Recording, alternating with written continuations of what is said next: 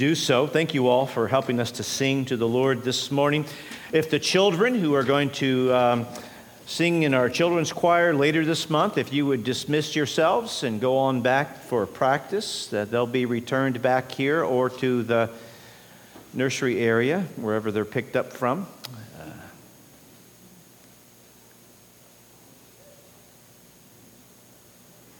This morning we want to look at, once again, a second look at 1 Peter chapter 2.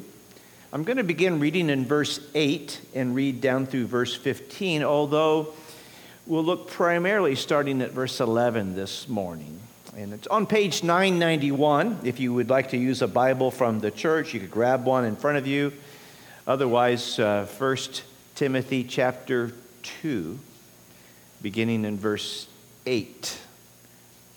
This is God's word for us this morning.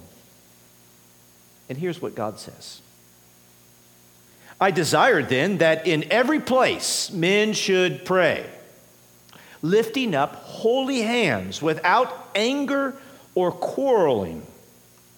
Likewise, also, that women should adorn themselves in respectable apparel, with modesty and self control, not with braided hair or gold or pearls or costly attire but with what is proper for women who profess godliness, with good works. Let a woman learn quietly and with all submissiveness. I do not permit a woman to teach or to exercise authority over a man. Rather, she is to remain quiet. For Adam was formed first, then Eve. And Adam was not deceived, but the woman was deceived and became a transgressor. Yet she will be saved through childbearing if they continue in faith and love and holiness with self control. may be seated. Father, as we turn our eyes towards you, it's appropriate that we would turn our eyes to your word. It's a gift. Thank you for your word. There's no word like your word. Every word of yours is true. And it's so necessary.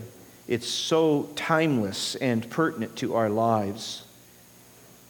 And we're thankful that you have given us, Lord Jesus, the gift of your Spirit so that we might be inclined to want to know your word and that we might not only understand your word, but to love your word. And so help us, Father. Change us in light of your word this morning. May you be glorified in how we receive your word, for we pray this in Christ's name. Amen. We began at verse 8 last week and got up to uh, verse 10. Would remind us that this whole section uh, is, is uh, Paul's instructions to Timothy as to how the church should um, operate in the, the town of Ephesus. And for instance, in would remind us of, of, a bit of the overarching concern of the book of First Timothy in chapter 3, verses 14 through 15. I, I hope to come to you soon, he writes, but I am writing these things to you so that if I delay, you may know how you ought to behave in the household of God, which is the church of the living God, a pillar and buttress of the truth. Oh, the overall direction of uh, Timothy is, uh, the book of Timothy is so that the church would know how to behave. And in particular, as we zoned in on chapter 2, it's instructions uh, for gathered worship, how people ought to conduct themselves in worship, and particularly in verses 8 through 15, uh, we've looked at something about um, the, the different uh, roles that men and women would play in gathered worship. Last week, we looked at the first two directives that were given. We would derive in a positive statement. It would be, let the men pray. In verse 8, and then verses 9 and uh, 10, let the women do good. Now we add two more to that. Uh, verse 11, we we would say it this way let the women learn. And then in verse 12, I would frame it this way let the men teach. Two things I want us to mull over then under the rubric of let the women learn and let the men teach is uh, I want to um, explore, as particularly when we lay our eyes on verse 12, I do not permit a woman to teach or exercise authority over a man. I want to explore what is being disallowed in worship. And then uh, we're given some great insight beginning uh, in verse 13 and 14 uh, as to why what is being disallowed in verse 12 is being disallowed in verse 12. But we're not going to get there this morning. We'll have to make this part three, Lord willing, next week. Now, before we consider verse 12, on what is being disallowed in worship, I, I think we would need to first, in gathering the context here, uh, get a grasp on what is being permitted here. And verse 11 specifies that for us. Let uh, a woman learn. Now, these are Paul's instructions to Timothy as to how the church in Ephesus should operate. These are, these are God's instructions to us as to how any church, anywhere, for all times, should, should operate. Um, and um, what, what, what Paul is explicitly uh, charging Timothy to make sure it, it, it occurs in that church in Ephesus is that is that women should be learners. Now, it doesn't mean that women, that, that women only are the learners. Uh, it, it, doesn't mean now, now, now, there's nothing you could teach a guy, so guys don't need to learn anything. I know we sometimes think that, but that's not the case. Uh, uh, and um, sorry to pump our, our uh, fragile egos there, egos there, but, um, but, but but more than anything, I think what Paul is making sure he addresses is that women should not be excluded from the church's instructions. In that sense, what Paul has just said right there was extremely countercultural to that day and age. Yes, men too are to be learners, but, but that's, that's not the rub. That's not the, that's not the challenge here, as, as Paul would write to Timothy at this church in that cultural context. In the first century, it, it was uh, quite suspect. Uh, it was a, a, cultural norm, in fact, uh, in the Jewish culture as well as in much of the Roman culture, that women were forbidden from former, formal learning. So Paul's words are countercultural. They're very shocking. As is the New Testament in that sense. You remember the episode in Luke 10 when Mary is sitting at the feet of Jesus, learning, rather than working or serving.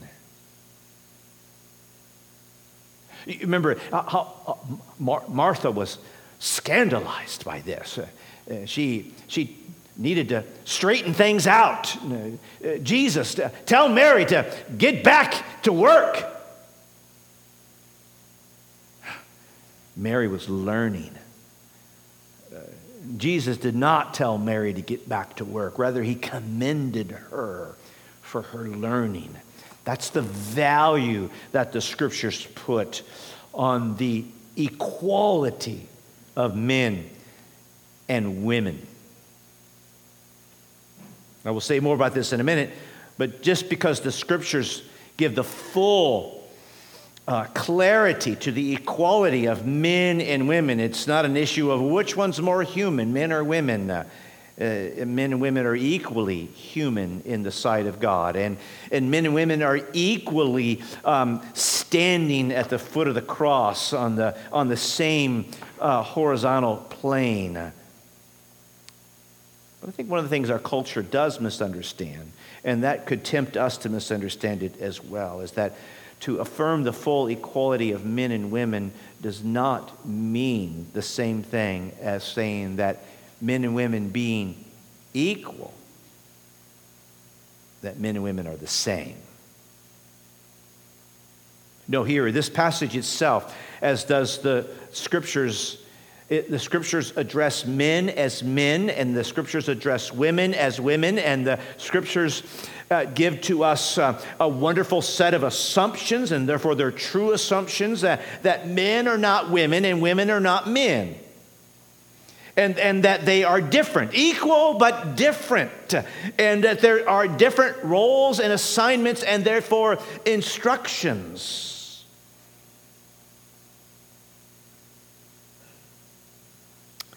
But the equality, at least here at this point, is clearly established. Men are to gather for the instruction of God's word in gathered worship, and women are to be right there with them uh, instruction under God's word. And yet, not only is the fact that women are learners, let the women learn, but the manner in which they are to learn is also spelled out here in verse 11. Let the women learn quietly and with all submissiveness. Quietly. Uh, now, that may not be what you think it is. It's not quite the same as shut up. In fact, that word quietly there in verse 11, um, it's actually up there in verse 2 of the same chapter um, that we would pray for kings and all those in high positions that we may lead a peaceful and quiet life. In that context, you, you begin to see a sense for a peaceful and quiet life. That doesn't mean I'll never say a thing. That doesn't mean I'll never talk. Uh, in other words, uh, uh, quiet is not about silence per se. Uh, quiet is, is, is not the same thing as no talking.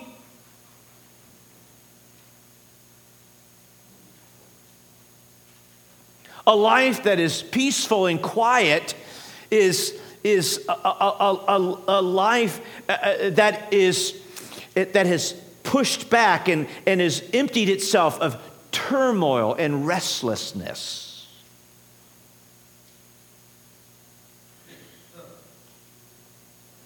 Uh, uh, uh, uh, to, to, to learn with quietness is to, is to really, it, it, it's, it's, not a, it's not a mouth thing as much as it's a heart thing. Uh, uh, it's a heart posture that is teachable and ready to learn.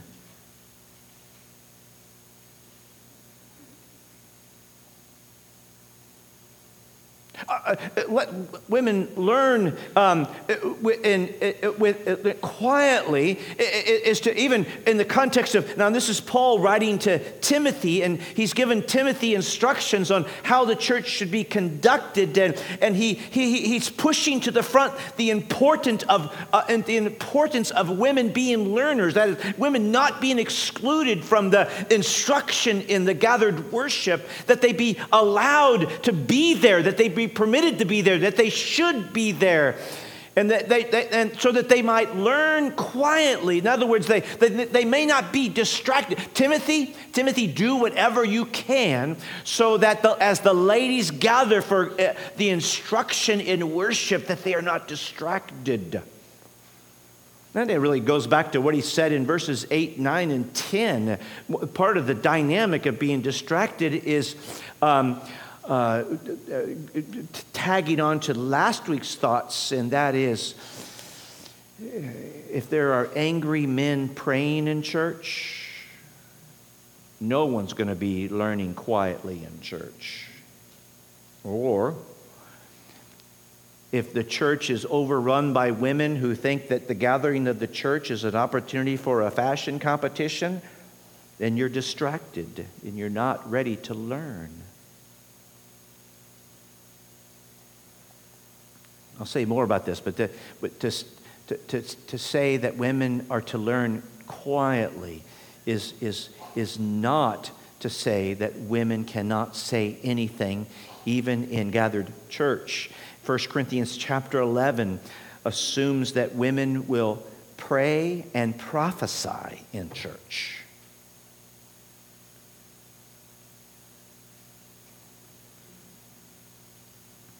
Women should learn quietly. Women should learn, it goes on to say, with all submissiveness. Now, again, uh, what he's saying to women, is, uh, we have to be careful here to say, and, and how would men learn? Well, without quietness and without submission. No, that's not what it's saying here. As he's positively putting forth that women should not be excluded from worship, he's, he's, he's, he's including women in the instruction of worship by, in a sense, in a sense, uh, at this point at least, saying, and that the way women learn is not altogether different than the way men should learn. Men should come to the word with a quietness and with a submissive, submissiveness as well. Hebrews 13, 17 reminds us obey your leaders and submit to them. And that's not a text for women only.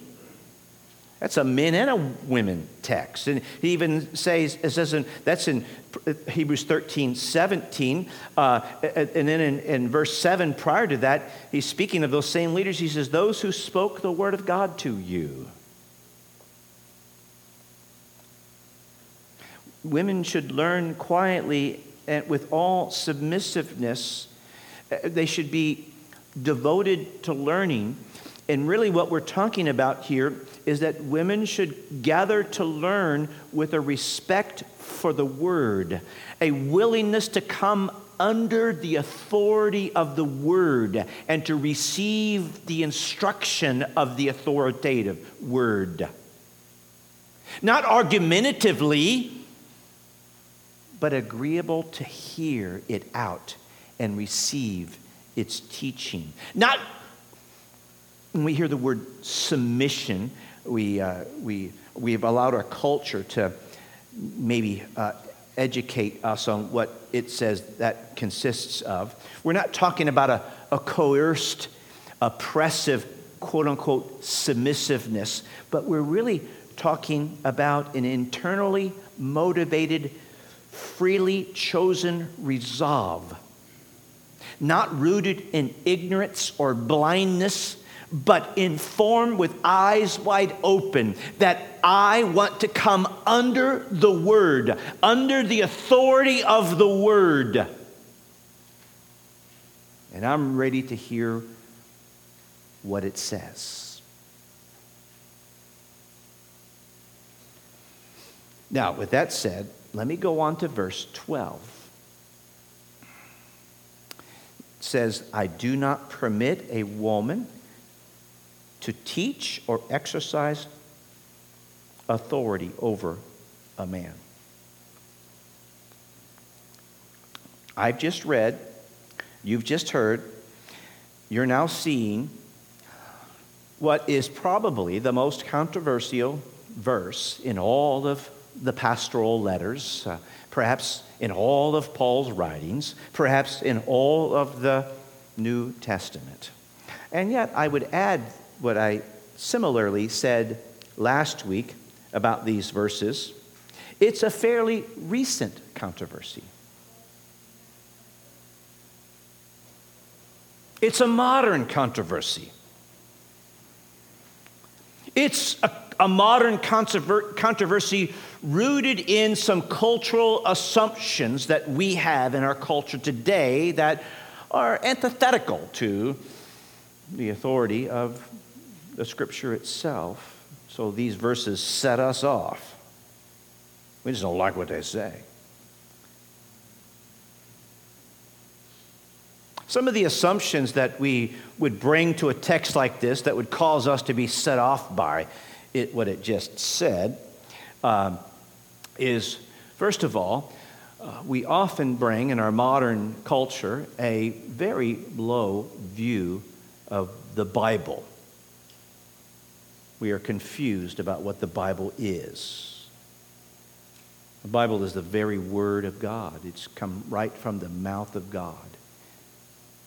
That the men who wrote the various books of the Bible were, were, were precisely moved by the Spirit of God to write the very words that they wrote using their own personalities, using their own understandings, and using their own styles and, and experiences. Nevertheless, the words that they penned were exactly the words that the Spirit of God wanted written.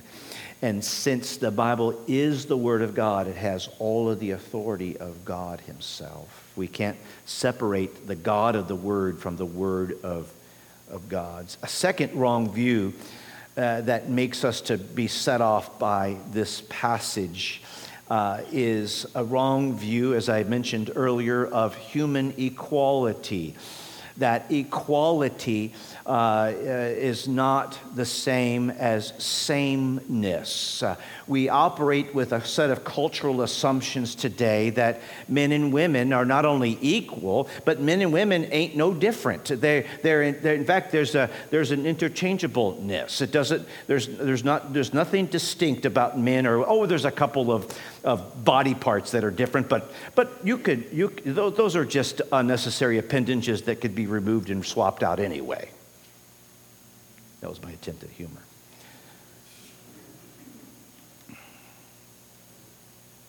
But the Bible doesn't operate from that cultural assumption. The Bible operates from the assumption that there are differences between men and women, and that's not a fluke, that's not an accident, that's actually a part of God's order. And those are good differences, and they're for good purposes and good reasons. But when we disagree that there are that that, that, that, that there's differences between men and women, that, that's when and and we think that they're all the same. It's just interchangeable. A man can do what a woman can do. A woman can do what a man can do. And then all of a sudden, Paul says, "I do not permit a woman to teach or exercise authority over a man." We say, "Whoa, wait a minute."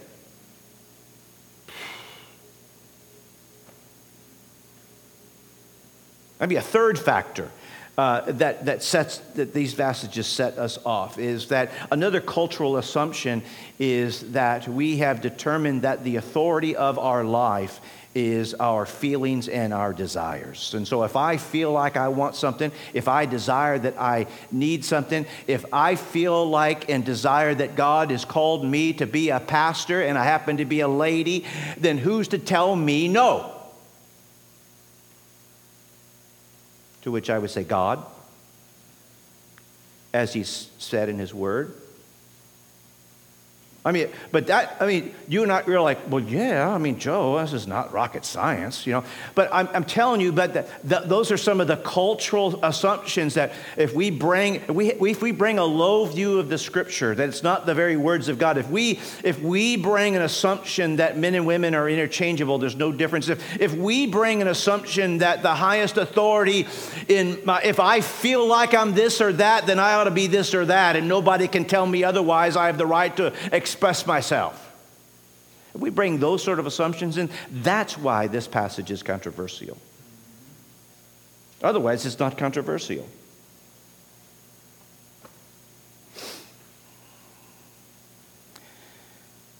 But since we do bring a lot of those assumptions in, uh, our own denomination is struggling with this verse. And why is it struggling with this verse? For at least the three reasons I just gave, if not more. And, and, and, and so we, we clash and we think, ah, we've got to straighten out this passage. We, we, we've got to explain it away. Because it grates our cultural assumptions uh, it, great, it grates what we know to be true, and it thinks it's true. So, hello, we got a conflict here.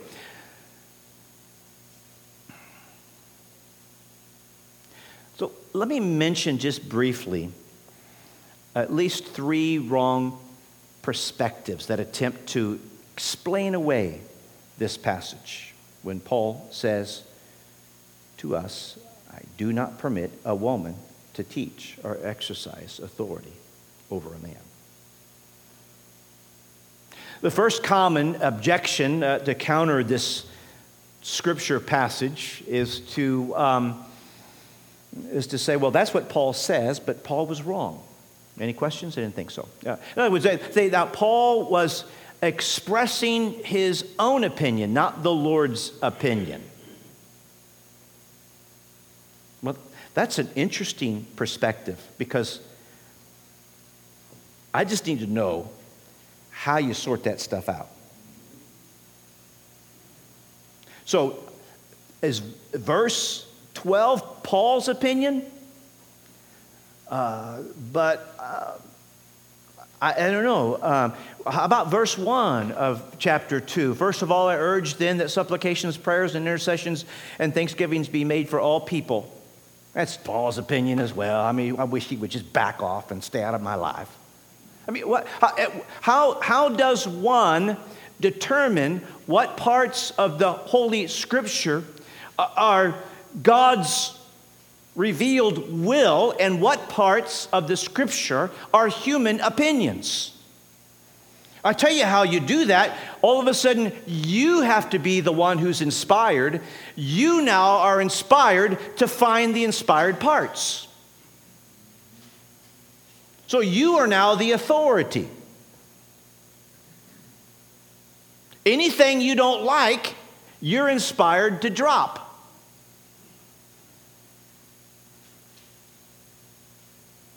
Uh, the famous president, Thomas Jefferson, he had that attitude. He, he, he felt that not all of the scripture was scripture. And, and he, so he, he literally did the work that you and I are thinking about doing. He, he went through and cut out the parts that he didn't think were inspired. I often joke, I think the only thing left by the time he's done cutting out is, is that verse in John 11 Jesus wept. He wept because of what man did to his holy word, you know. But a second uh, um, uh, wrong perspective uh, related to this, but, but it just says, you know, you know, Paul was just reflecting the cultural bias and not establishing a pattern that remains over all cultures for all times. I mean, Paul, he like he was like sucked into this patriarchal culture of male oppression and male dominance, and he's just reflecting that sort of bias. And so, as soon as you and I wise up and smarten up and liberate ourselves and throw off the shackles of male dominance and patriarchy, uh, then we could realize what the scripture is really saying when it's unshackled from its cultural bindings. Ay, ay, ay, ay, ay. These are real people giving these arguments. Again, they're just a really poor view of Holy Scripture. There are matters in the Scriptures that are culturally adjustable. We, we looked at some just last Sunday when it mentions not with braided hair or gold or pearls or costly attire. I suggested to you that those were cultural, culturally uh, uh, expressed applications of the broader principle that is true for all cultures and all times, and that is women should adorn themselves with respectable apparel, with modesty and self control, uh, with what is proper for women who profess godliness with good works. That's the timeless principle there. Don't get lost in the weeds. A couple of ladies joked with me this morning. They said, We don't have our pearls today. But they didn't forfeit them to me like I asked. But uh, anyway, uh, they're holding on to them for later. But I, I did make note of that. So, yeah. um, So there are things that, but, but we'll see, Lord willing, next week that these particular instructions in verse 12, I do not permit a woman to, uh, to teach or exercise authority for man. When he, he'll, he'll give the reason for why that's disallowed, and the reason is not a culturally bound explanation. It's an explanation that's rooted in the design of creation itself. It's rooted in the fall of man. In other words, there are, there are transcultural explanations for this particular instruction. I do not permit a woman to teach or exercise authority over a man. Um, another wrong assumption, which is probably, probably the most common uh, explanation that's percolating in our own fellowship of churches in the Southern Methodist Convention, and it would go something like this when, it, when Paul says, I do not permit a woman to teach or exercise authority over a man, they say what Paul was prohibiting is not women teaching in the gathered assembly, but restricting women from teaching authoritatively in the assembly. I mean, there must be a team of lawyers somewhere to how you, how you get around this stuff. I mean, uh, in other words, they say uh, it, it, it's okay for a woman to teach in the gathered assembly, just not with pastoral authority or under such uh, authority. So, Paul is not restricting teaching per se, but authoritative teaching. So, mm, it's, it's not two things that Paul is prohibiting, um, but it's one thing that's being prohibited. Not teaching in and of itself, but authoritative teaching. It's okay to teach unauthoritatively, apparently, they say.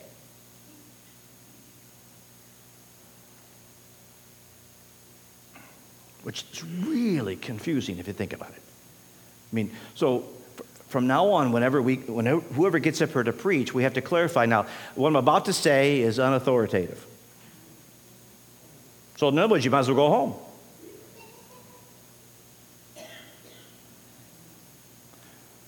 Uh, you know, uh, uh just, just for the record, even though I just read the scripture and I'm going to read the scriptures and I'll explain the scriptures, this is the real deal here, folks. This is authoritative it's, it's a really skewed version of what the role of teaching is. If the teaching is faithfully teaching the Bible, then it is authoritative teaching.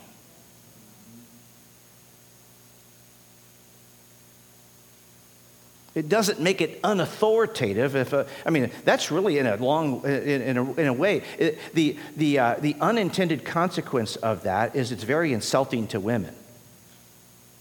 I don't think that's what their intention is, but it's saying, now you, you can teach, babe, but you just can't teach authoritatively.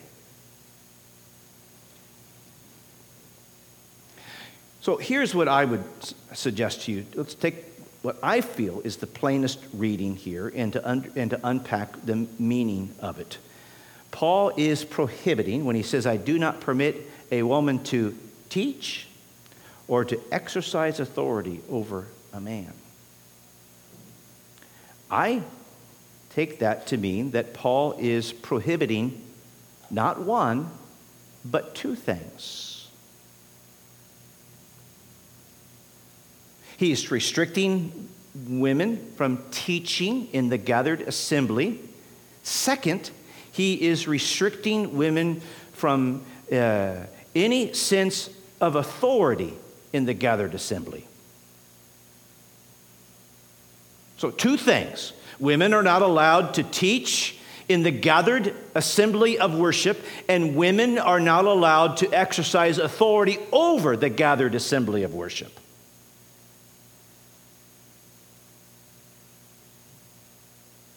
What Paul is not saying. Because you see, see how I qualified this? Paul is talking about how the church should conduct itself in its gathered worship. And in the gathered worship, the focus on ladies is to learn. The responsibility of men is to teach. This is not saying, Paul is not saying, the Bible does not say that, that women cannot teach anyone in any context whatsoever.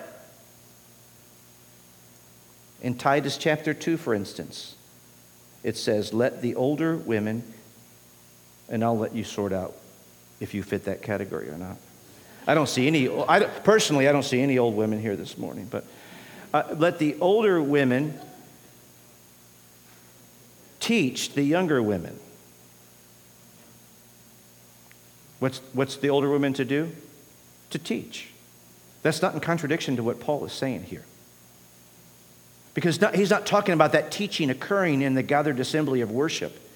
He's talking about that teaching occurring in a gender explicit context, in, in a context outside the gathered assembly of worship, which is arguably a mixed assembly, if you would. Secondly, uh, this is not in contradiction to what Paul says to Timothy in other places in 2 Timothy chapter 3, uh, where he says that Timothy, you know that you learned the faith from your mother and your grandmother. M- Timothy's mom and grandma taught him.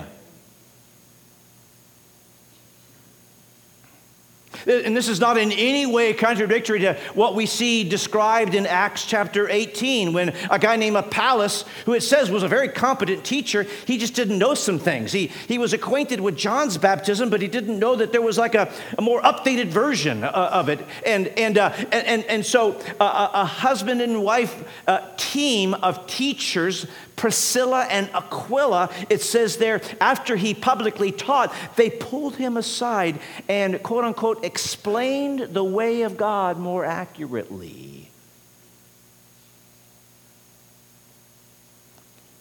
So there are, there are at least those three contexts in which the scripture affirms, commends the role of women teaching. It, it's just that, but yet that does not set in contradistinction to what is being described here uh, in. Uh, verse 12, as it's talking about the church as it assembles and gathers for worship, it is to be led by men who teach the scriptures. Now, I've gone on way too long, and, and um, so I don't want to overshoot my stay. And there's a duration on how quietly and submissively you could learn, I suppose. It's true for any of us, men or women. But let me just say this. Uh, part of what Paul is doing here, I suggest to you, is setting things up for what he's about to do next. What he's about to do next in chapter 3 is explain the role of elders and elders are biblically qualified men. And interesting, guess what they're, what they're tasked with? To teach and to exercise authority. And we'll unpack more of that when we, when we, when we get to it. So, it, it, honestly, it wouldn't be much of a stretch uh, to read verse 12 as I do not permit a woman to teach or exercise authority over over a man to just simply, when I prefaced it to begin with, let the men teach, it wouldn't be a stretch to say, let the elders teach. But it says, I think it's talking about men in general, and it'll, it'll narrow that uh, when it gets to, to, to, to, to, chapter, chapter 3. But I'll just say this for now, because this is why I don't, I think, I think you, even though these are two separate things, teach or exercise authority, um, they are connected, they are inseparable. So to suggest that this is uh, saying that women could teach unauthoritatively is to, is to, is to contradict, I think, a very important biblical understanding of what biblical teaching truly is. And I'll frame it this way How is authority exercised through a local church? And I would suggest to you that authority is exercised. Authority under the authority of Jesus. Authority is exercised through teaching.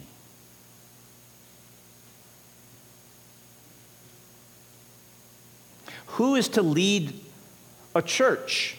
Isn't it interesting that the Lord was pleased to pick the most inefficient and unproductive um, arrangement for who would lead the church? If you and I were in charge of picking leaders for the church, we would say we need to get us a savvy, successful businessman. Yeah, he really run the church. Or we'd say uh, we need to get us a highly effective executive. Uh, we need to find all the proper business models for effective executives. Or we'd say, no, what we need is a, we, we need an entrepreneurial visionary. Or what we'd say, no, what we really need is a military commander. And the scripture doesn't tap any of those. Scripture goes really inefficient in terms of a, a model for leading an institution. The scripture says hmm, a church needs to be led by teachers. Why? Because authority is intertwined in rightly handling the word of truth. Authority, in that sense, is not vested in a person. The big chief, right here, big chief. The head hog at the trough, right here. Um, no, authority is placed through an office that a congregation places a person in. And, and, and, and, the, and the authority of that office is worked out through the teaching of that officer. In other words, Jesus says, All authority has been given to me. And yet, how does he dispense that authority? Well, he gathers his prophets and his apostles who become the foundation for the church, who provide us the scriptures. In fact, Paul would even say in Timothy 1 1, Paul, an apostle of Christ Jesus, by the command of God. Paul's not a big shot, other than he was doing what God told him to, to do. And the elder's authority is expressed through patiently, persuasively, faithfully, accurately teaching the word.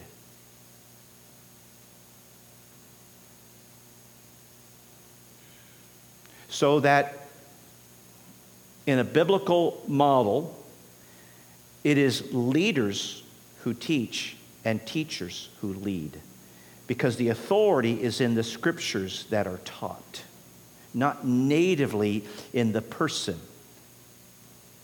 Now, in a sense, all people are teachers. But that's, again, that's what we're talking about. In Hebrews 5, he says, By now you guys ought to be teachers. I gotta go back and we gotta go back to grade school again and start over again. Or in Matthew 28, the Great Commission uh, is for all people to teach all that I've commanded you. Or in Colossians 3, we're to teach one another. But that's not what we're talking about here in Timothy. It's not talking about the most generic kind of teaching that all people anywhere for all times can do. It's talking about the authoritative office of teaching, in which authority is derived from the teaching itself. And that is restricted only for men. Let the men teach. I'll close with this because I've overshot my state. Both men and women have misused this text and have misapplied uh, the point of this text.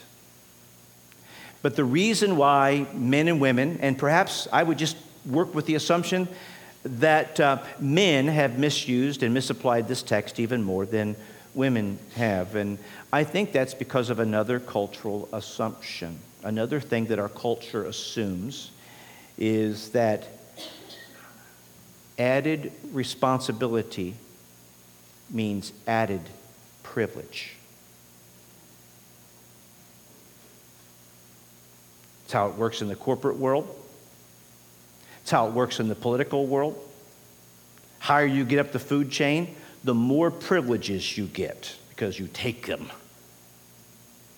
And then we apply that cultural assumption to church and we say, pastor, boss man, same thing. You know, uh, we say he's got more authority, so therefore he ought to have more privilege. And and the scripture really, not only does it know nothing about that, it actually stands opposed to that. Vehemently stands opposed to that. In the scripture, leadership does come with responsibility.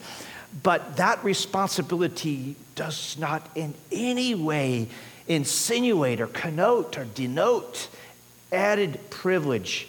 That responsibility, in fact, actually promotes and requires added sacrifice. So it's to say that a woman can't teach or exercise authority over a man because that's a man's job. That does not give us privilege. It gives us added call to lay our lives down in sacrifice. The added weight of being faithful to the authority of scriptures. The added weight of actually reflecting how our Lord Himself took on responsibility not by added privilege, but by added self sacrifice. Have this mind in you, Paul would write to the church at Philippi concerning Jesus. Have this mind in you, which was also in Christ Jesus. Though, although he considered equality with God a thing to be grasped, he emptied himself and became nothing and became a servant, an obedient servant, obedient unto death, obedient unto death on the cross.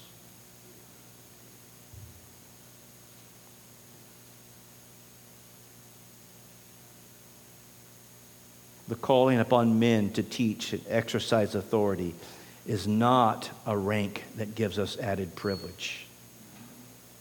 It's a rank that calls us to be the first in line, to deny ourselves, to take up our cross and follow Jesus. Thank you, Father, for your word. Help us to understand what you have said to us in your good word. Every word of yours is not only true, but it is good. Help us to love these things and help us to see the treasure that is in these things. And help us to order our lives and our church accordingly for your glory. And thank you, Jesus, that you have set the direction on leadership. And you're more than a leader, you are our only Savior. You have shed your blood as our Lord so that we could be pardoned and brought into relationship with your Father, so that the very love that the Father has for you, Jesus, he now has for those who belong to you. Thank you that we are well loved children through faith in Jesus. For we pray this in Christ's name. Amen. Let's stand.